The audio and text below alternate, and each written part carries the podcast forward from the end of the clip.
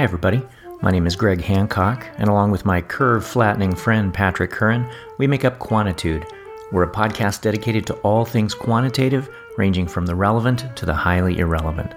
In today's episode, we start a conversation about how COVID 19 has had an instantaneous and long lasting impact on research, what we can do about it right now, and what we can be thinking about for the future as we move forward together. Along the way, we also managed to mention Elevators of Blood, Joe Exotic, Wisdom of Crowds, A Fatted Ox, Skinned Knees, Intellectual Judo, I Meant to Do That, Truck Driving Subtlety, Apollo 13, Hitting a Change Up, Naive Optimism, Thomas Kuhn, and Losing Your Balance. We really appreciate you being with us for today's episode and hope you find it helpful. I see that you have your standard 14 year old boy's room background for your Zoom. Now, just so I can be fully prepared, do I need to anticipate a 14 year old boy in boxers walking behind you during this episode? Uh, it's possible he will come back into the room, but I managed to get him out of the room before we recorded today. So we should be in the clear. I'm still a little emotionally scarred from last time. Well, if a 14 year old boy's bedroom is not your preferred Zoom background, I could try some others. Um, okay, okay, here's a little test for you. I'm not sure if it's a pop culture test or a personality test, but uh, how about this one? Oh, nice. Greg has moved to the Simpsons couch.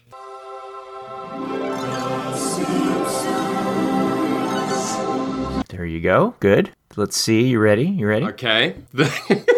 this one is more for your edification, Greg. Uh-huh. But yes, it's the I don't know what do you call it? It's where they drive the Enterprise on Star Trek, Oh my God! It's it, it is Star Trek.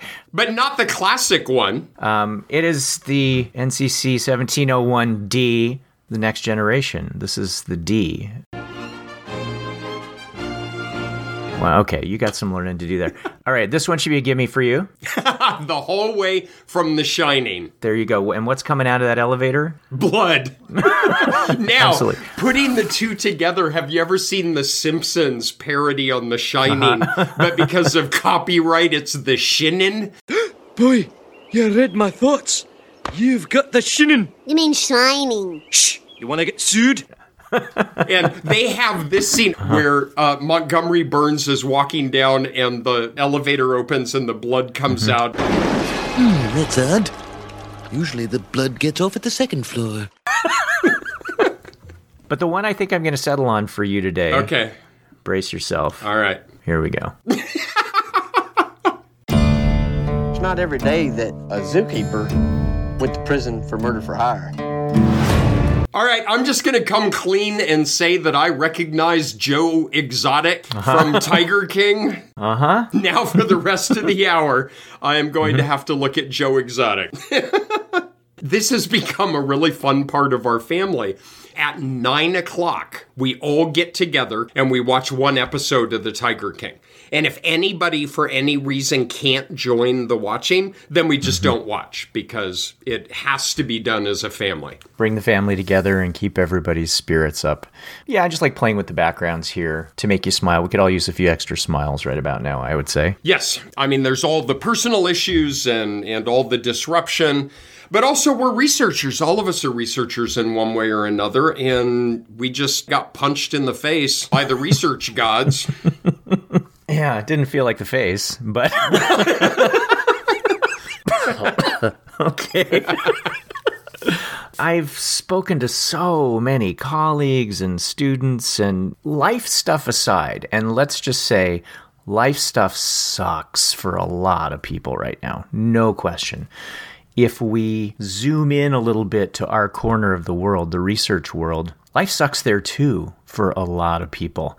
It inspired me to post something that we decided we would just see some of the things that people are facing. And so we posted something on Twitter. I'll just quickly read the tweet if I can read the tweet. I cannot read the tweet. If you put half the preparation into the episode that you did in Joe Exotic, you would have had the dang tweet queued up. Yeah, this is what we tweeted. COVID 19 is affecting our research, current and future, so we must figure out how to salvage and adapt our analyses and designs.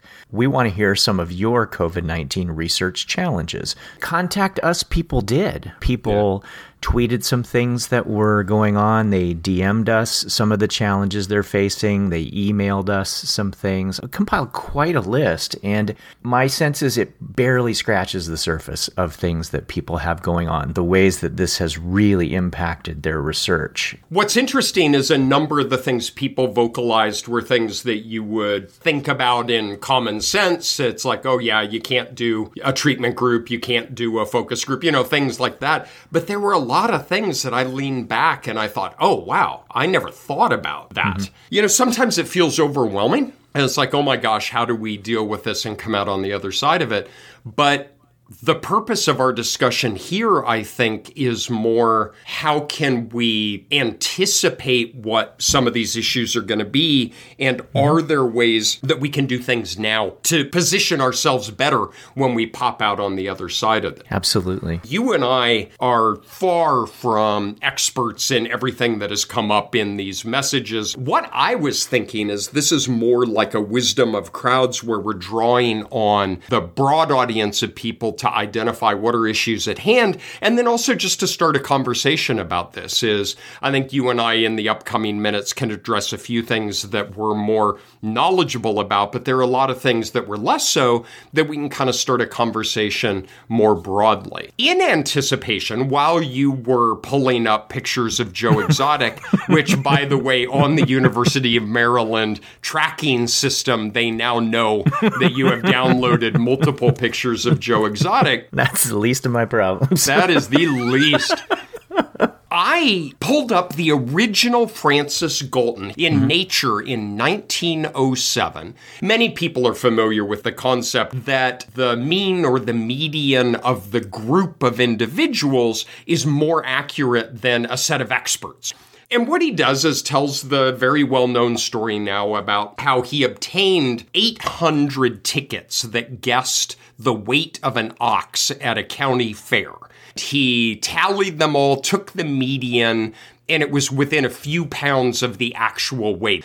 And it was far better guess than any expert guessed on their own. I love this. Here's another line. This result is, I think, more creditable to the trustworthiness of a democratic judgment than might have been expected. I think that is in the spirit of maybe what we're trying to do today. You and I are experts in guessing the weight of a fatted ox, and it turns out we're not very good at it. But if we can pool the collected experiences and creativity of the group, maybe we can help hmm. one another get the hell out of this. So we put out this particular call to try and get a sense of what some of the challenges are that people were facing. And we got, as part of this, we got a lovely voicemail Hi, Greg and Patrick. This is Debbie Hahs-Vaughn at the University of Central Florida. I hope that you and your families are all doing well. My students and I really enjoy your podcast and love hearing your thoughts on topics all things quant. So appreciate your lively conversation. I do have a real question for you to consider in an upcoming podcast, and I anticipate it's one that you've already considered in the midst of this pandemic. What are your thoughts on design and our analytic tools that researchers may want to consider if they find themselves in a situation where data collection has abruptly and prematurely paused. I'm particularly thinking of researchers who are in the middle of intervention and or longitudinal studies where the data collection has completely ceased at this point.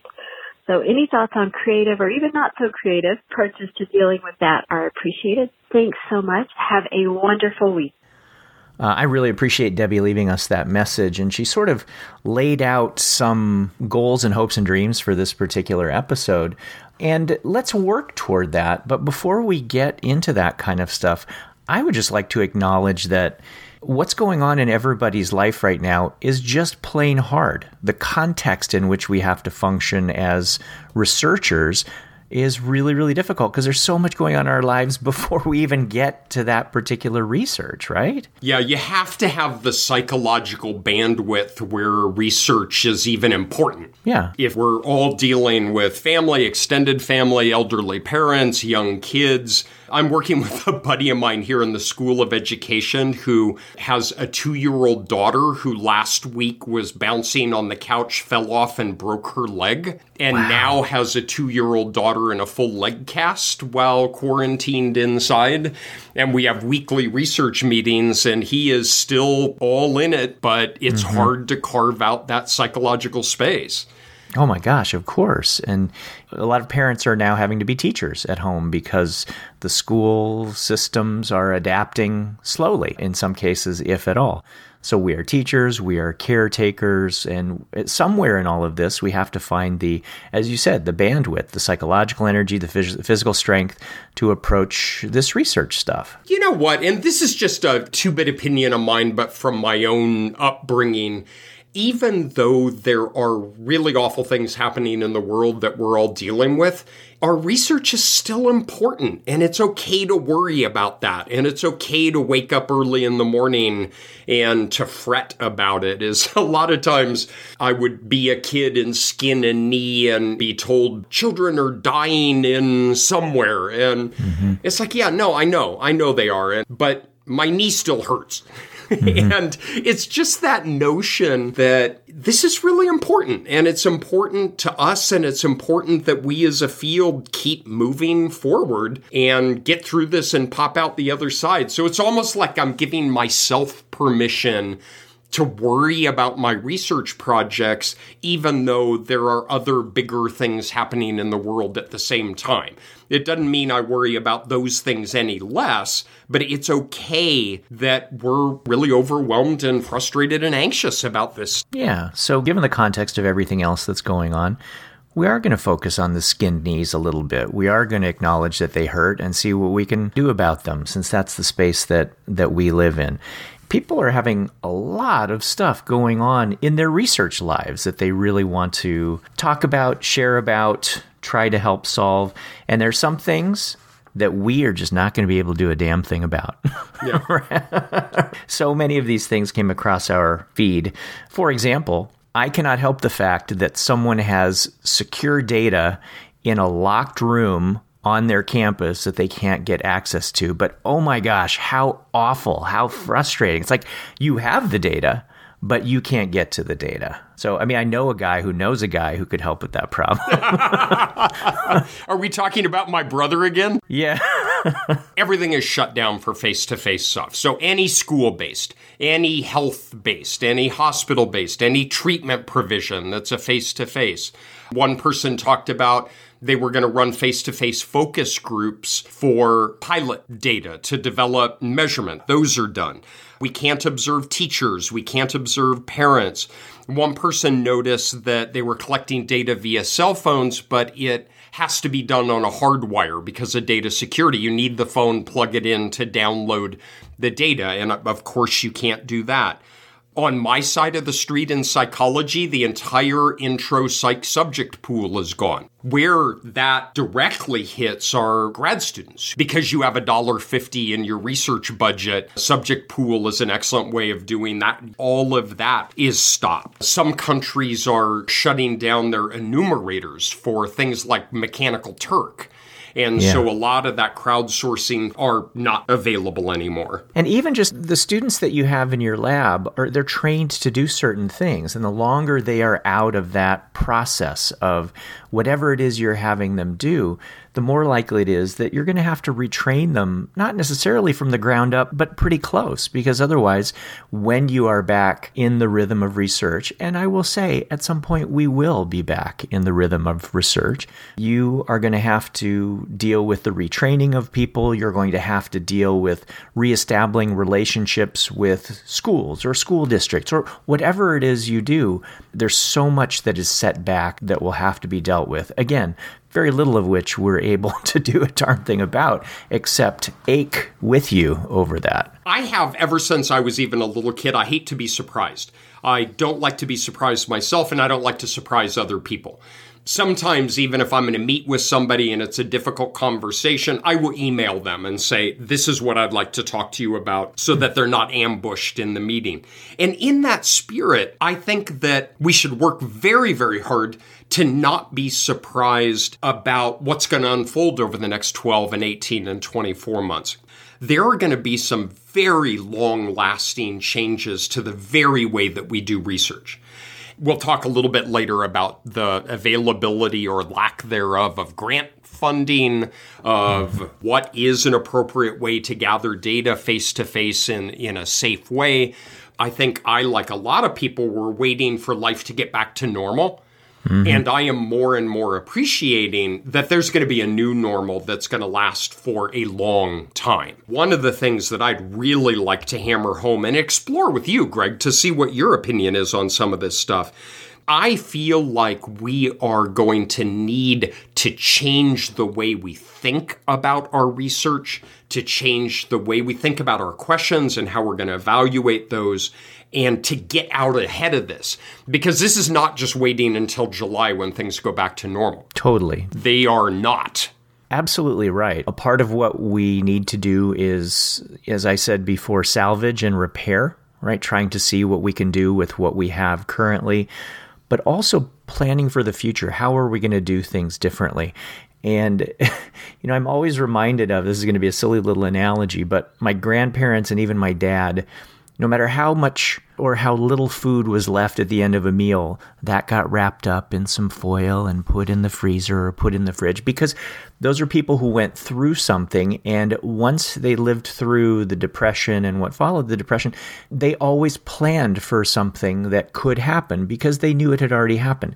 So we don't know what's coming in the future. I don't say that in gloom and doom. I say that that we're going to have to design things differently. We're going to have to think about this differently. And maybe part of what you and I can explore is how to be more belt and suspenders kinds of people as we move forward with our research. So we, we have our plan Bs built into the things that we're doing. Exactly. And I see it as almost an intellectual judo move. You have 20 years of experience in judo, and you know more than anybody listening almost that you have a mass coming toward you, and you never meet it head on. You rechannel it to your end. You use the force and mass that's coming at you to achieve your goal. And I did a year on sabbatical in judo, and the main thing I learned is you don't want anybody to grab you because anytime somebody grabbed me, I knew I was going for a trip. that was after a year of intense judo training. The main thing I learned is just turn around and run. Uh, excuse me, sir. Could you back up so I could kick you? Yeah, no. Um. well, you and I, early on when we met, we were talking about our ideal fighting distance. And you kept annoying me because you kept getting within like three feet of me. And I was like, dude, back up. I can't kick you if you don't back up. If I have to fight you, is I've got mm-hmm. one good kick in me. I've got one. And uh-huh. if I use that well, I'm going to be able to walk away. If not, mm-hmm. I'm going for a trip. That's all I know. but the point is is we have this juggernaut coming at us and we can channel that in a way if we have a plan, an anticipation, and if we have a goal as to if I move this force to my left, what am I going to do with it as it goes by? In a judo fight, it's not just moving it to your side because then it just becomes you're dancing around the ring trying to avoid the person is you're moving it to the side to meet a goal. Put an end to the person coming at you. Mm-hmm. i'm viewing the discussion as two parts. One is how do we mitigate the issues that we're facing right now? What are ways that we can do to get little bits of data to do remote collection to collaborate? There are ways to mitigate it. I think the more exciting conversation is how can we channel that force in a way that we're in more control of it? How do we channel this so that we rethink how we collect data? We rethink the kind of questions that we're asking. And I'd really like to talk about some of that. We have a joke in our family where somebody would spill water or fall off a chair or something when the girls were young, and they'd pop up and say, I meant to do that. It's like just an old family thing. No matter what, I would walk into a closed door and it's like, yeah, I meant to do that. Once when one of my daughters was three or four, she did an end over at the top of the stairs and just did like a pratfall all the way to the bottom. This was like a gone with the wind trip uh-huh. down the stairs. And by the grace of God, she landed on her feet, standing up at the bottom. And she uh-huh. turned and looked at me with this pained face, saying, I did not mean to do that. so cute. maybe there's our organization for the show is what are things that we meant to do and mm-hmm. what are things that we did not mean to do but landed on our feet anyway. All right. Well, certainly we have people who are in the middle of longitudinal data. Let's say they've been gathering data for a couple of time points and now their sequence is in jeopardy. Do you have any initial reactions to that scenario? Maybe we could keep track of terms to keep in mind for all of us as we're dealing with things that we're dealing with. And two that I have are creatively and proactively, right? Getting mm-hmm. out ahead of it. So thinking creatively and proactively about how might we be able to obtain even a subset of measures that would allow us to invoke these plan missing designs later when we're starting to return to some degree of normality Of the episodes that we have done previously, there are three that really have the most direct bearing on some of the strategies that we can invoke here. Um, the missing data one is one of them. More to the point is the planned missing data one that came not too long after that. And then we have the integrative data analysis. So if someone said, I need to really shore up my skill set in preparation for what I need to do in salvage mode for my current studies and maybe where I need to be thinking for future studies, those are the places where I would direct people. So to get more specific, Imagine we have someone who is currently in the middle of a longitudinal design. They are gathering data every three months from some kids. Well, now here they are going, oh my gosh, I'm not going to be able to gather data at that particular time point. How do I deal with that? We might assume that that person is still going to be able to gather data the way that they had previously gathered data, which might not always be the case for some people what do they do? And you always use this analogy of, or this metaphor of, of nailing things down at different time points or across mm-hmm. different measures. The person may still have some flexibility in terms of gathering extra time points if that's helpful to try to, you know, depending on what you're trying to measure when. If right now for some people this is a transition period, if you need to gather more data once you are back online, and I mean online in terms of the research, not in terms of the mode of data gathering, there might be some flexibility in terms of the design itself. Yes, absolutely. And I think almost without exception, obviously there's some situation out there where this wouldn't apply, but almost without exception, any data is better than no data. And so thinking about any ways that you can reach out to your sample, identify what are the core constructs that you're assessing. All of us assess a myriad of things, but we can also all identify what's really near and dear to the heart of the study and the hypotheses. Identify what those constructs are. Even if you can't give 20 or 40 or 60 items, give a subset of items. There are mm-hmm. analytic methods that we can use to stitch these together anything is better than nothing. You know what worries me a little related to this, and it goes back to we've talked on prior episodes about the importance of both internal and external validity.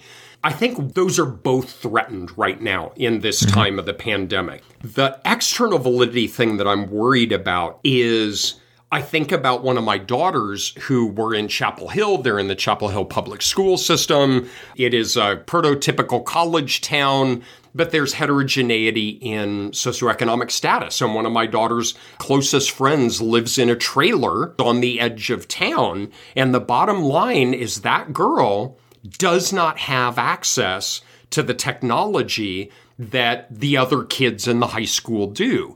And so if you think about, well, we'll, we'll do a Zoom interview or we'll push a Qualtrics, those are all great. I'm not arguing against that at all. But we mm-hmm. also have to pay incredibly close attention to within our sample, who are we able to reach?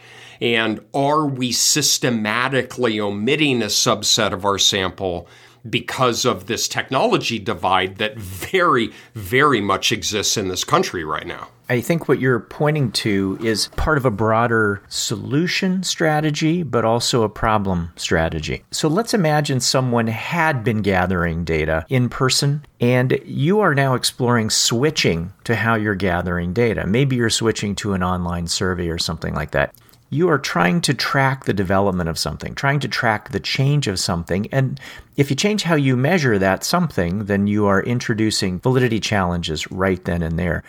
So if I were advising somebody who came to my office and said, Oh, we've gathered data up to this point, and this is the way we have gathered data, it doesn't look like we're going to be able to gather data in that manner for some time. If they had the option of switching to something online, let's just imagine that that's relevant, that they had been doing some observational measures and they are going to switch to more survey measures. Okay, that's not impossible.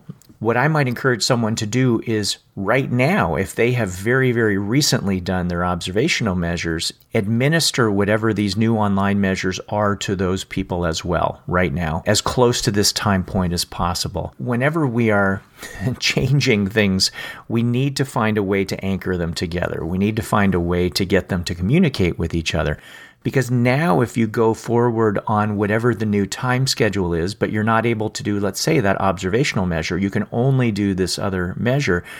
You now at least have a way to know how those things can link together. And you might, I only say might, might have salvaged the ability to try to understand about change, about that trajectory and the fact that you have at least one time point where those things are measured simultaneously allows you to know what is essentially the good information in this other way of measuring stuff. We can leverage these things for multiple reporters, multiple methods. So there's a thing that goes way back to the 50s, MTMM uh, matrices, multi trait, multi method.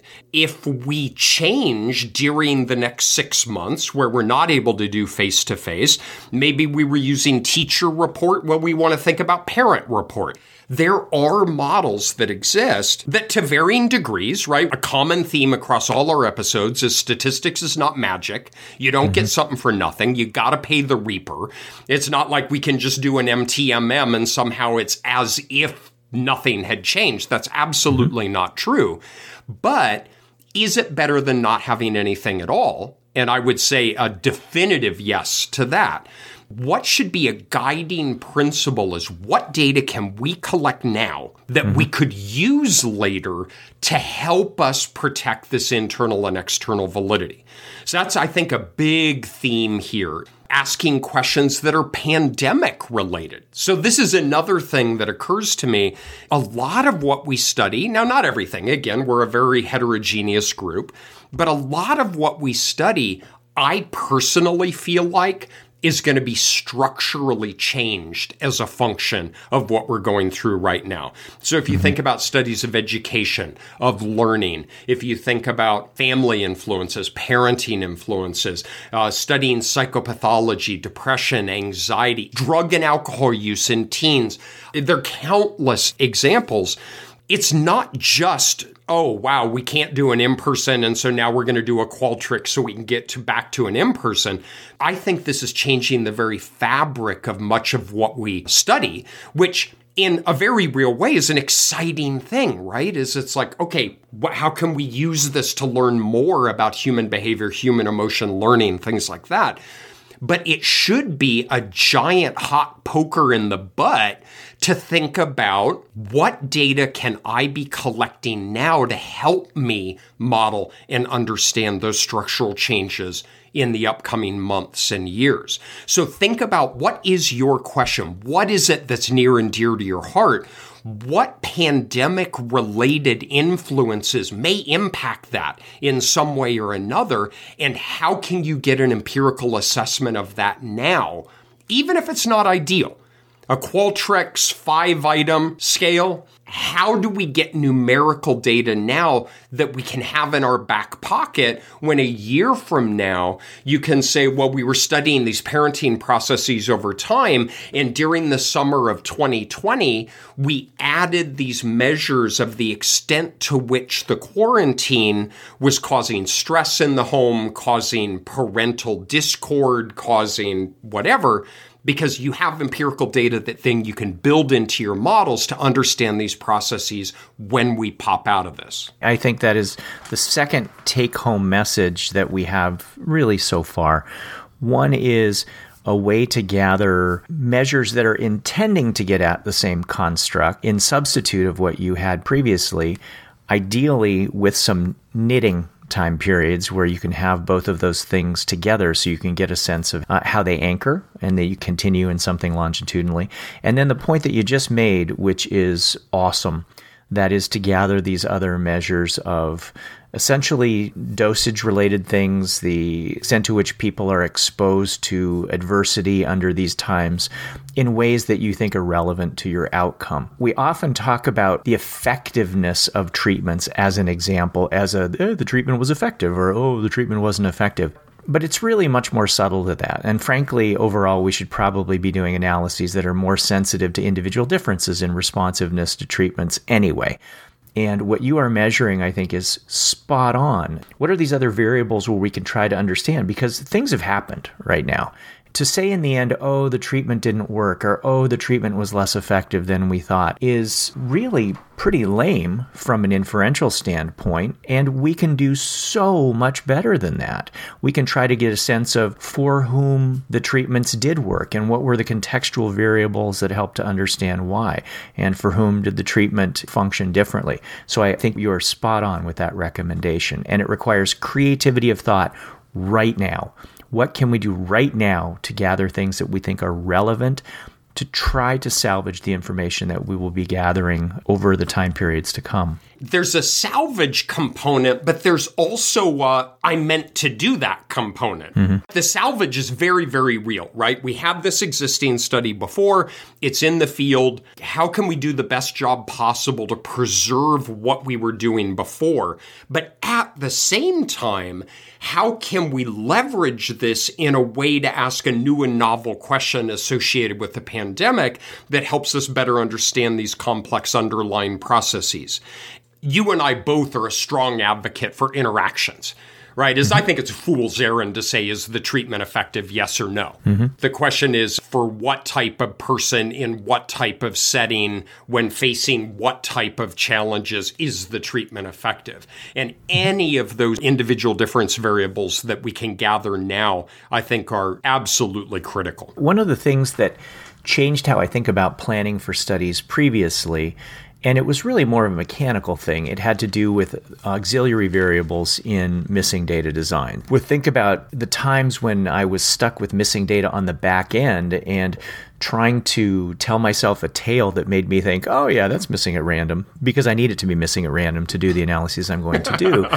and then thinking about the mechanisms that would have led to the missing data and then wishing I had information about that. And so, one of the things that helped me as I work with people who do longitudinal data is thinking about what are those additional variables that you don't really have theories around, but you think might be really key in understanding and accommodating missing data. What we're going through right now is a growth opportunity for me in this way. What are other things that we can gather that might not have some original theoretical interest in them, but that could influence the quality of the information that we're getting or the nature of the outcomes that we're trying to measure. So for me, there's this other stream of information that we should be dialing into, really doing the hard thinking about what that is in the context of our populations, our outcomes, circumstances where things are being measured, and then try to model that for the sake of getting out cleaner inference around the things we originally cared about and for the sake of understanding the impact of the things that we're going through. That's exactly right.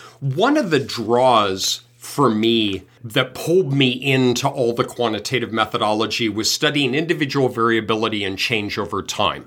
So I've talked on earlier episodes as I was in a under Laurie Chassin's guidance studying the intergenerational transmission of parental alcoholism to mm-hmm. their children as the children navigated late childhood, adolescence into young adulthood. And what fascinated me then and continues to fascinate me now is we have some observed change in behavior over time. So let's just think about a trajectory of substance use.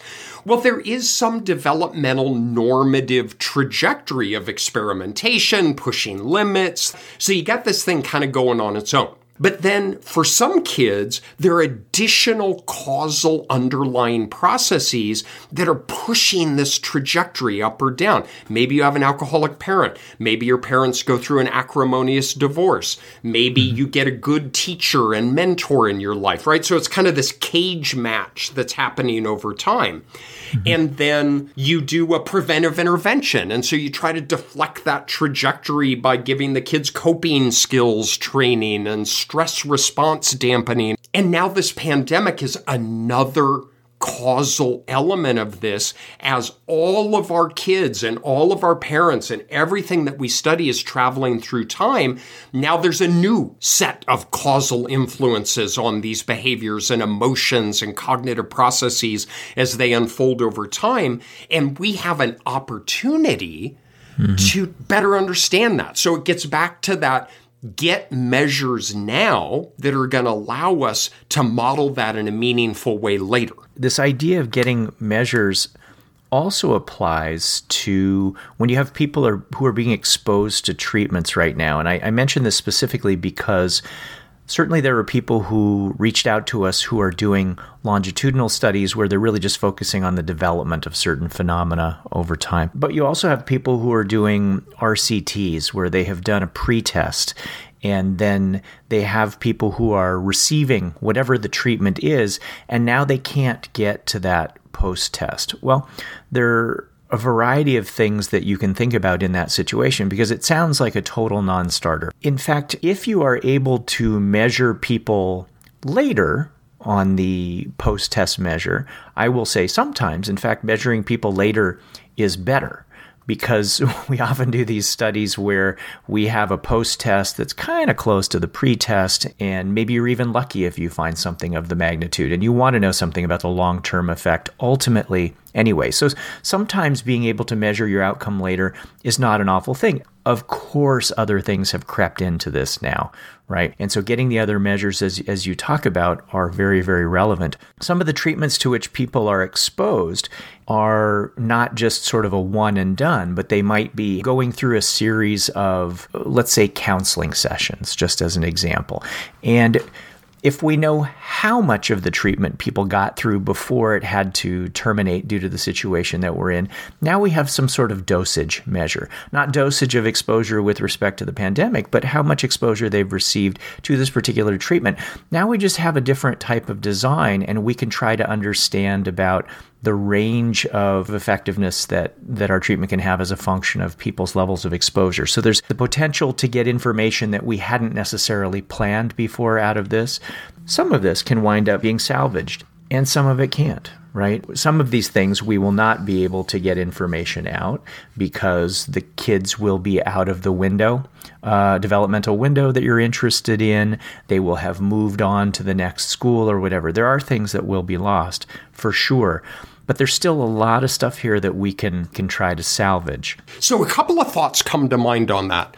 First, I really like the notion of getting out in front of this and identifying what are things that we just can't salvage. There are certain things that are just gone. We can't do it. A window is gone, part of the design is gone, and it falls firmly under the yeah, that sucks. Mm-hmm. And being able to identify what that is in part of your study, I think is beneficial because what you could potentially do is if there's some aspect of it that's gone, there's a window that you had to put the RCT final sessions in place you didn't do it, and you just say, all right, that one is a loss. We got to walk away from that. Can you then target limited resources to things that are not a loss? Or that you could spin into a new research question. You have the sample, you have the subjects, you're out in the field before this happened. Being able to separate what can we do something about and what can we not do something about is important. I do think that there's significant potential benefits to, even if you can't obtain measures from your sample, of trying to retain your sample through this difficult time. Is there a way that you can reach out to the sample, contact them via Zoom, contact them via email, somehow keep them in the study? Because if in three or four or five months we're able to put them back into a scanner, we mm-hmm. need to have them in the study and still have psychological buy in to what we're doing. There are a lot of people who can't do anything about what we're talking about. They're doing bioassays or they're doing observations in the classrooms or they're putting kids in scanners. And it's like, yeah, I can't do a Qualtrics 10 item questionnaire. All right, that's fine. You can't do that. But you can continue to stay in close contact with your sample, keep them part of the study so that mm-hmm. when we are able to go back to some of the things that we were doing two months ago, you have that sample and you haven't lost them or lost an important subset of them that is going to limit the generalizability of your findings. If I may bring a little bit of gloom and doom with a ray of sunshine at the at the end to follow.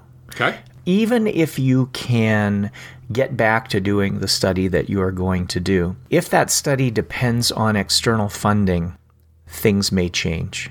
So even if it's the case that, yep, I still have access to all those people, yep, I can still administer all of those measures, you may no longer have the resources to do it. Can I interrupt you and tell you how you're wrong on that? Yeah, yeah, yeah. You said you may not have the resources to do it.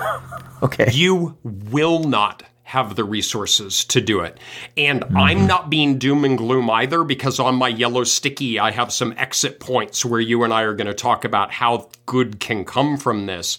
But in the spirit of getting out ahead of things, I think you mm-hmm. just simply have to expect that budgets are going to be drastically cut. I worry that studies are going to be canceled. They're going to claw back years of funding. I think all of us are going to have to reevaluate how we're going to do our research project with drastically less funding. You're right. I was softening the blow a little bit to ease in, but you, in your typical lack of subtlety, just just drove a truck right through it. Thank, You're thanks, welcome. man. I need you to be that guy for me. Um, I'm afraid that's quite true. If I look at the history of funding from NIH, just as an example, they cut budgets routinely, right? Budgets change from year to year.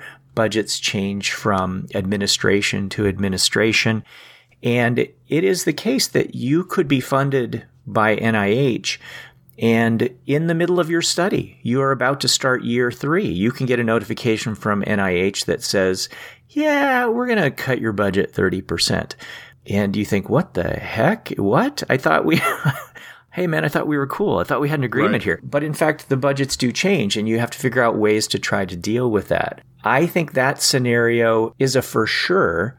And maybe that's one of the better scenarios. I would not at all be surprised as you and your truck drove through. I would not be surprised if funding agencies come back to people and say, We're sorry, we've had to go through and do triage of all the studies that we are currently funding, and you were not above the priority line. And there's not much you can do in that circumstances except maybe try to find some alternate funding, whether it's internal or, or other sources. The less drastic scenario is one closer to what I described, and that is where you will have a dramatic reduction in your funding. And then you are really in scramble mode right? You say, well, gosh, I've got all these people, but I don't have the resources to be able to assess them. And that's where I think you're going to have to be clever in different ways. And it might mean that you are clever with different methods that you administer to all of your subjects that you retain, but you're not doing as much, you're not able to remunerate them, or you simply can't afford to go out and interface with all of those subjects.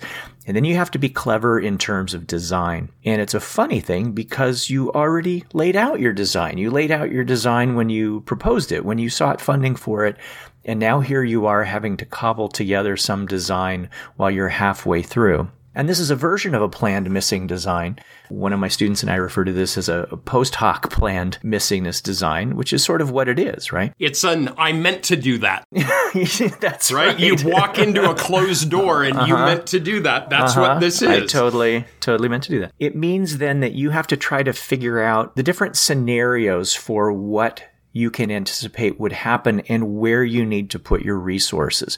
So there might be certain things that you are planning to assess, but you might say, you know what, I can't do that one. That's going to cost a lot. Or I can't do that one because that effect will be more subtle and require more people to be able to pick up on that. All of the things that you do when you are looking at planned missing designs that you are planning from the start, you can start to invoke those mid study and say, all right, well, I have data now for these first couple of time points.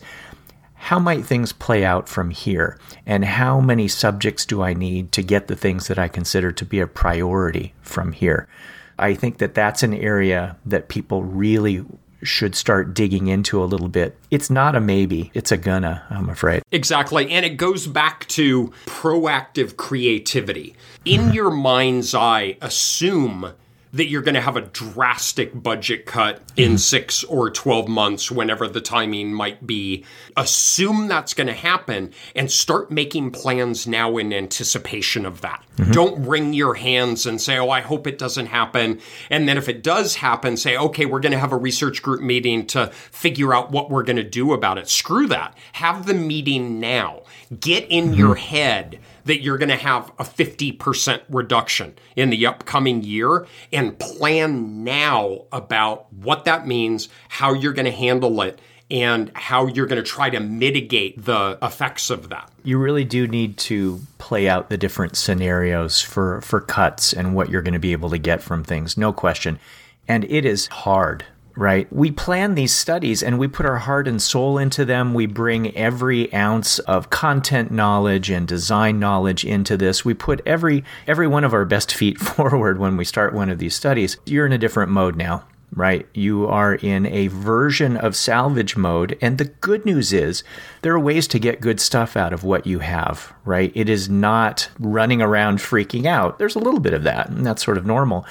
But there are things we can do with the skills that exist out there where you can Apollo 13 this thing and try and find ways to pull it together with the pieces that you have. And you yourself don't necessarily have all of those pieces, but the good news is that there are people in our larger research community who you can bring into the conversations where you can say, okay, I don't know a lot about this plan missing this thing, or I don't know a lot about this type of design but we're going to have to start thinking creatively here and bring new people into these conversations as you try to explore what the possibilities are for things as you move forward under the current circumstances and then later when you think about planning for other studies as well. Maybe this is where we can start turning the ship to some of the more positives. Going back to what you just said, because you don't have to do this on your own, is this mm-hmm. is part of that wisdom of crowds, right? Is we are surrounded by smart, creative, dedicated people, and you can start thinking creatively about it. So, for example, say you're running a shop, you know, your research shop, and there's somebody else in some other part of the country doing a similar kind of project. Mm-hmm. Could you coordinate with them in some way where you do a coordinated data collection? So Scott Hofer is one of my favorite people. He's up at University of mhm. Victoria and he's done a lot of work on this coordinated data collection where separate labs are doing their own thing, but they have shared measures, shared sampling, lots of executive control from above and organizing stuff. Well, say I've got a study I'm doing, you've got a study that you're doing. Maybe we're not friends. Maybe we just kind of know each other from across a room, but to say, okay, look, we're both going to take a 50% hit in our budgets, let's think about how we could coordinate how we're going to reduce our projects so that we can jointly do the best job that we can.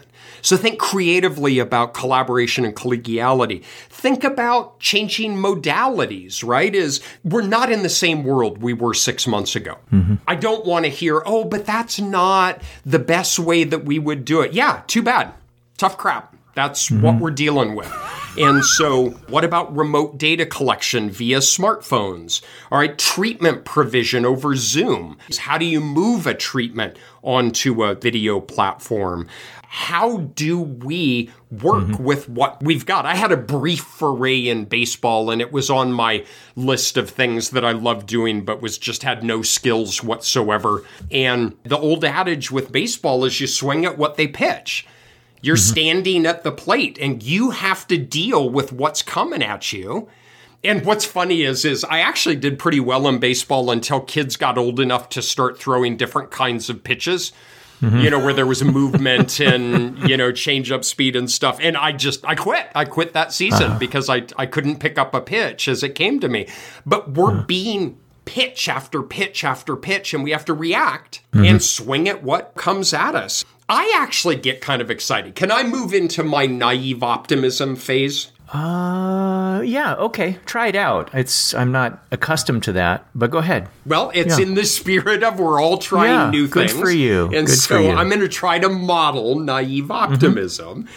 I have long believed on a personal level that change is good. I like when things are switched up. I don't know how your department is run, but we have a department manager, and they're really who's in charge. The chair pretty much works in service to the department manager. And Mm-hmm. Three or four years, the department manager moves on and we get a new one. And every three or four years, everybody is like, "Oh my God, we're not going to be able to open up Monday morning." You know, this is this is going to be horrible, horrible. And then we get a really talented, enthusiastic new department manager, and life just keeps going on. And so, I have always been a big fan of the good that can come from change. You have heard me whine before. Sometimes the recorder has been running and sometimes not. But I sometimes feel like, and I'm just saying only sometimes, that parts of our research is formulaic. We do what our advisors did. Our advisors did what their advisors did. You open up a flagship journal and it's like, yeah, no, I've seen this design before. I've seen these measures before. Yeah, this is how we're supposed to do research. One of my favorite books in the world is Thomas Kuhn, The Structure of Scientific Revolutions. And he talks about this from a very different perspective, of paradigm shifts. And mm-hmm. that there's some new paradigm and you start doing studies in it. His is all based in the, the physical sciences, but there then starts to become an accumulation of aberrant findings that don't fit into the theory, and there's this pressure, and then there's a sudden shift where you move classical Newtonian mechanics where you're forced to move to relativity. And that's that paradigm shift. It's a very different situation, and we're not facing what Kuhn described. But I do think that we're facing a paradigm shift due to the pandemic and the situation that we are now. We have to rethink how we do our science.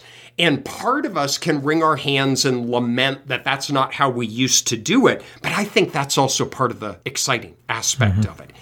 How do we think about new ways of casting questions? How do we think about new ways of obtaining numerical measures and models and doing interventions and causally influencing behaviors and emotions? And how do we think about novel data collection that from the outset are combined with existing resources? And so there is part of me that is excited about mm-hmm. what we're facing because it's going to force us to do our job differently than we have done in the past.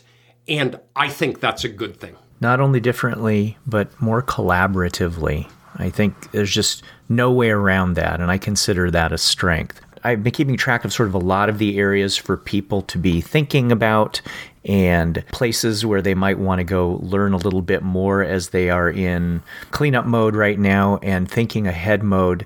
And I have a list that I can just sort of use to summarize things if that's okay. Okay, can you summarize your list in 90 seconds? Uh, Go. No.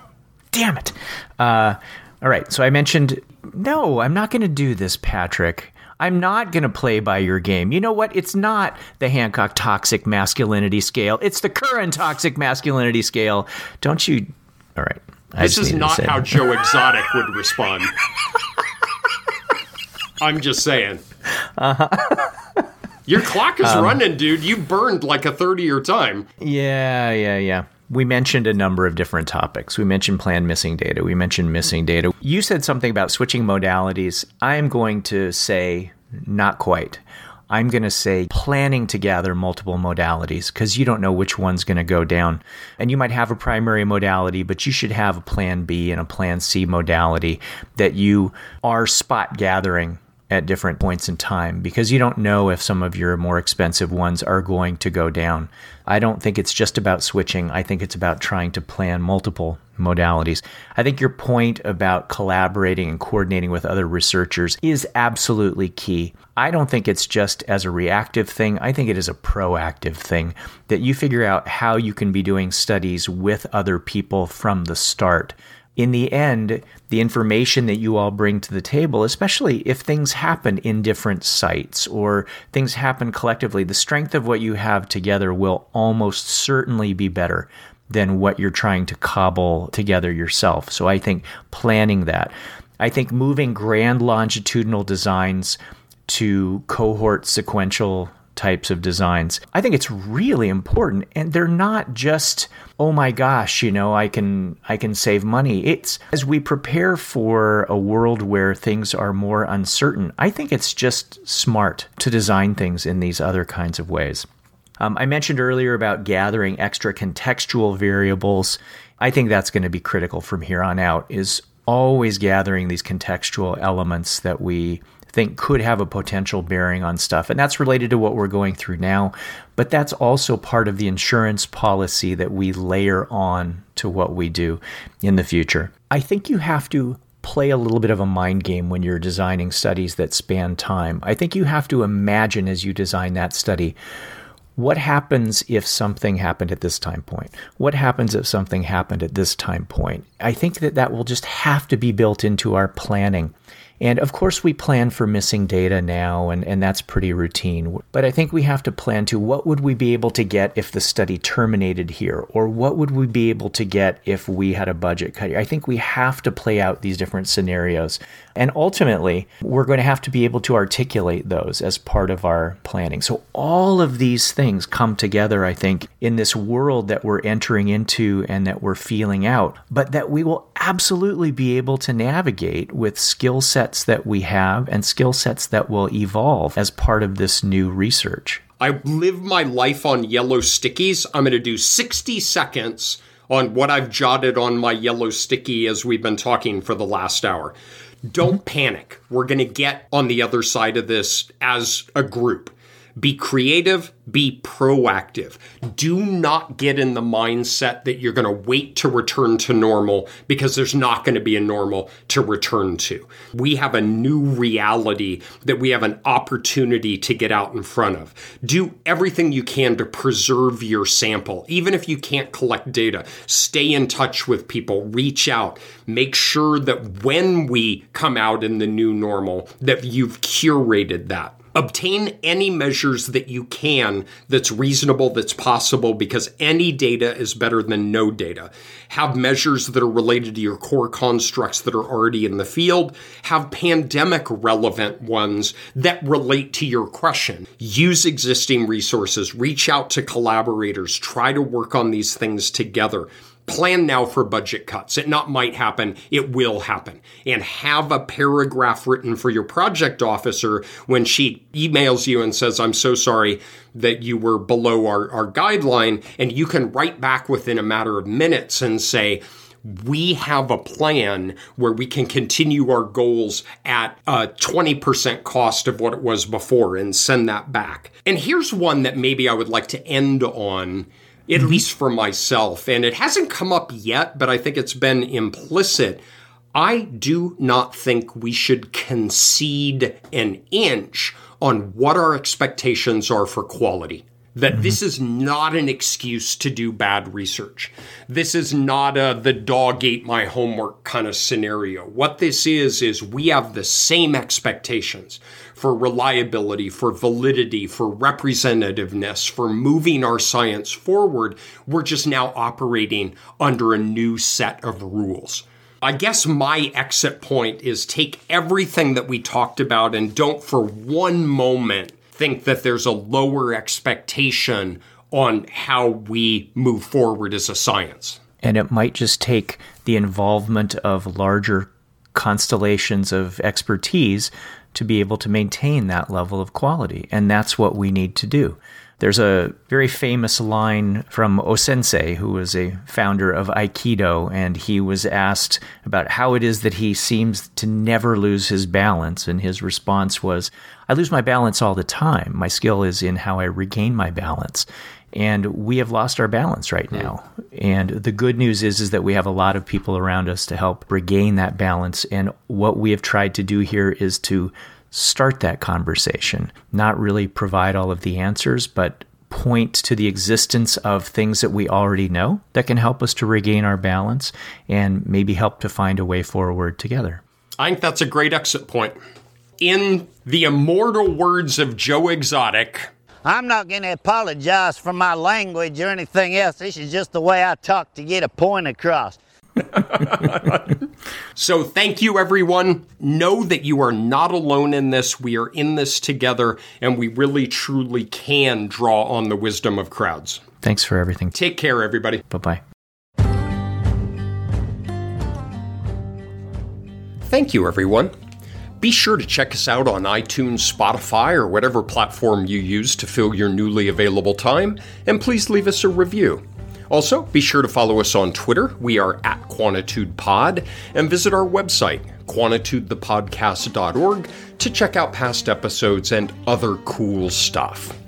You have been listening to Quantitude.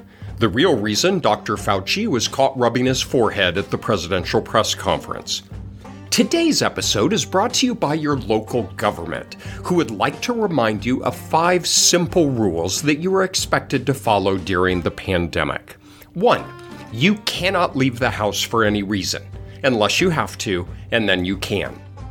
Two, all stores and restaurants are to be closed indefinitely, except for those that are open. Three, anyone who wants a test can get one although no tests are currently available now or in the foreseeable future. 4. The virus has no effect on children, with the minor exception of those children who it affects. And 5. Remember this simple fact. You will have many symptoms if you are sick, but you can also get sick without having any symptoms. You can have many symptoms without being sick, and you can be highly contagious if you do not have any symptoms. But you will not be contagious, even if you have symptoms but are not sick. Seriously, people, this is not that hard to understand. This is most definitely not NPR.